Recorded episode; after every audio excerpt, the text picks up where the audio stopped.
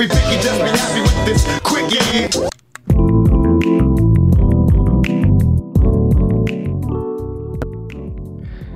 Thatcher Demko. In August 2020, he was merely a man. In September of 2020, he's now a Canucks legend. But is that what the Vegas Golden Knights should be fearing most heading into Game 7 tonight against the Vancouver Canucks? There might be one other thing that they should be fearing even more than another Thatcher Demko performance, and I'm going to tell you about that here on The Quickie. I'm Trevor Beggs, and you're listening to the Quickie here on the Nux Misconduct Network. Make sure you subscribe to the network. If you if you haven't subscribed yet, what are you doing? Playoff content, Canucks content coming out your rear end.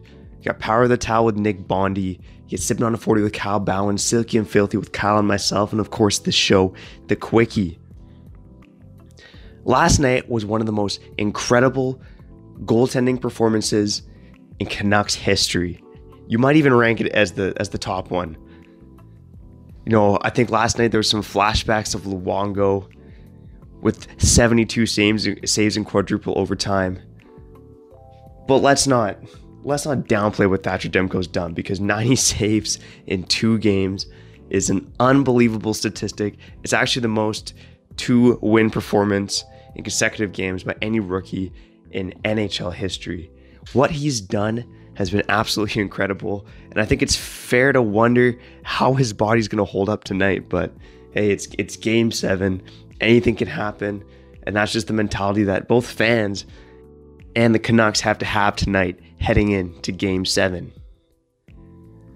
However, Demko was one problem for the Knights. Of course, the other thing kind of looming over them is the fact that they blew a 3 1 series lead just last season to the San Jose Sharks before they were eliminated.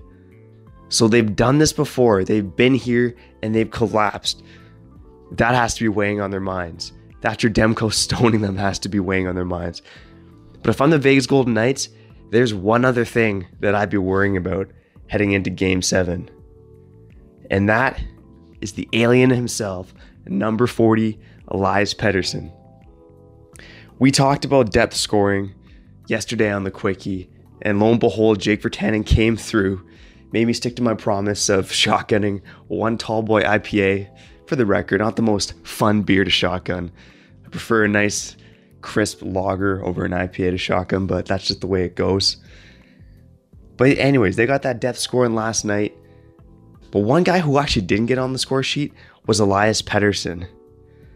Now, so far in these playoffs, Elias Pettersson has not gone two games in a row without registering a point.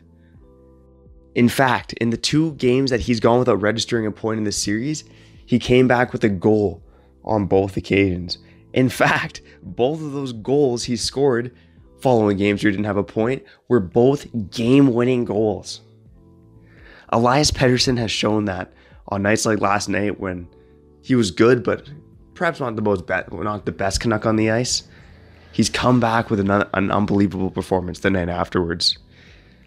I know this Canuck team is going to be tired heading into game seven. But hey, Vegas played last night too. Don't forget that. And don't forget that Vegas, they're a bit of an older team as well. They've played some hard minutes in the Canucks' own zone. And one of the things I actually give them credit for last night was the fact that they peppered Demko in the third. Because earlier in the series, they seemed to have used all their firepower in the second period before taking their foot off the gas in the third. Can they keep it going tonight? They're going to have to. They're going to have to do it if they want to solve Demko. But they're also going to have to think of ways to slow down Elias Pettersson. Not to mention Quinn Hughes, who might have played his best game as a Canuck yesterday, too. This has to be one of the most exciting Fridays in Canucks history in a long damn time. It's 2020, baby. What a world we're living in. Enjoy the game tonight. It's been a fun ride, and let's hope it keeps continuing on. Again, three of the best players on the ice are Elias Pettersson, Quinn Hughes, and Thatcher Demko.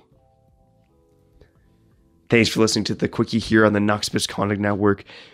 Be sure to catch up on the latest episode of Sipping on a 40 with Kyle Bowen and Nick Bondy after Game 6 last night. And of course, could be a very boozy version of sipping on a 40 coming your way tonight after the Canucks in Vegas play in game seven of the second round in the bubble Stanley Cup playoffs. Thanks for listening and keep that positivity going, Canucks Nation. Let's go.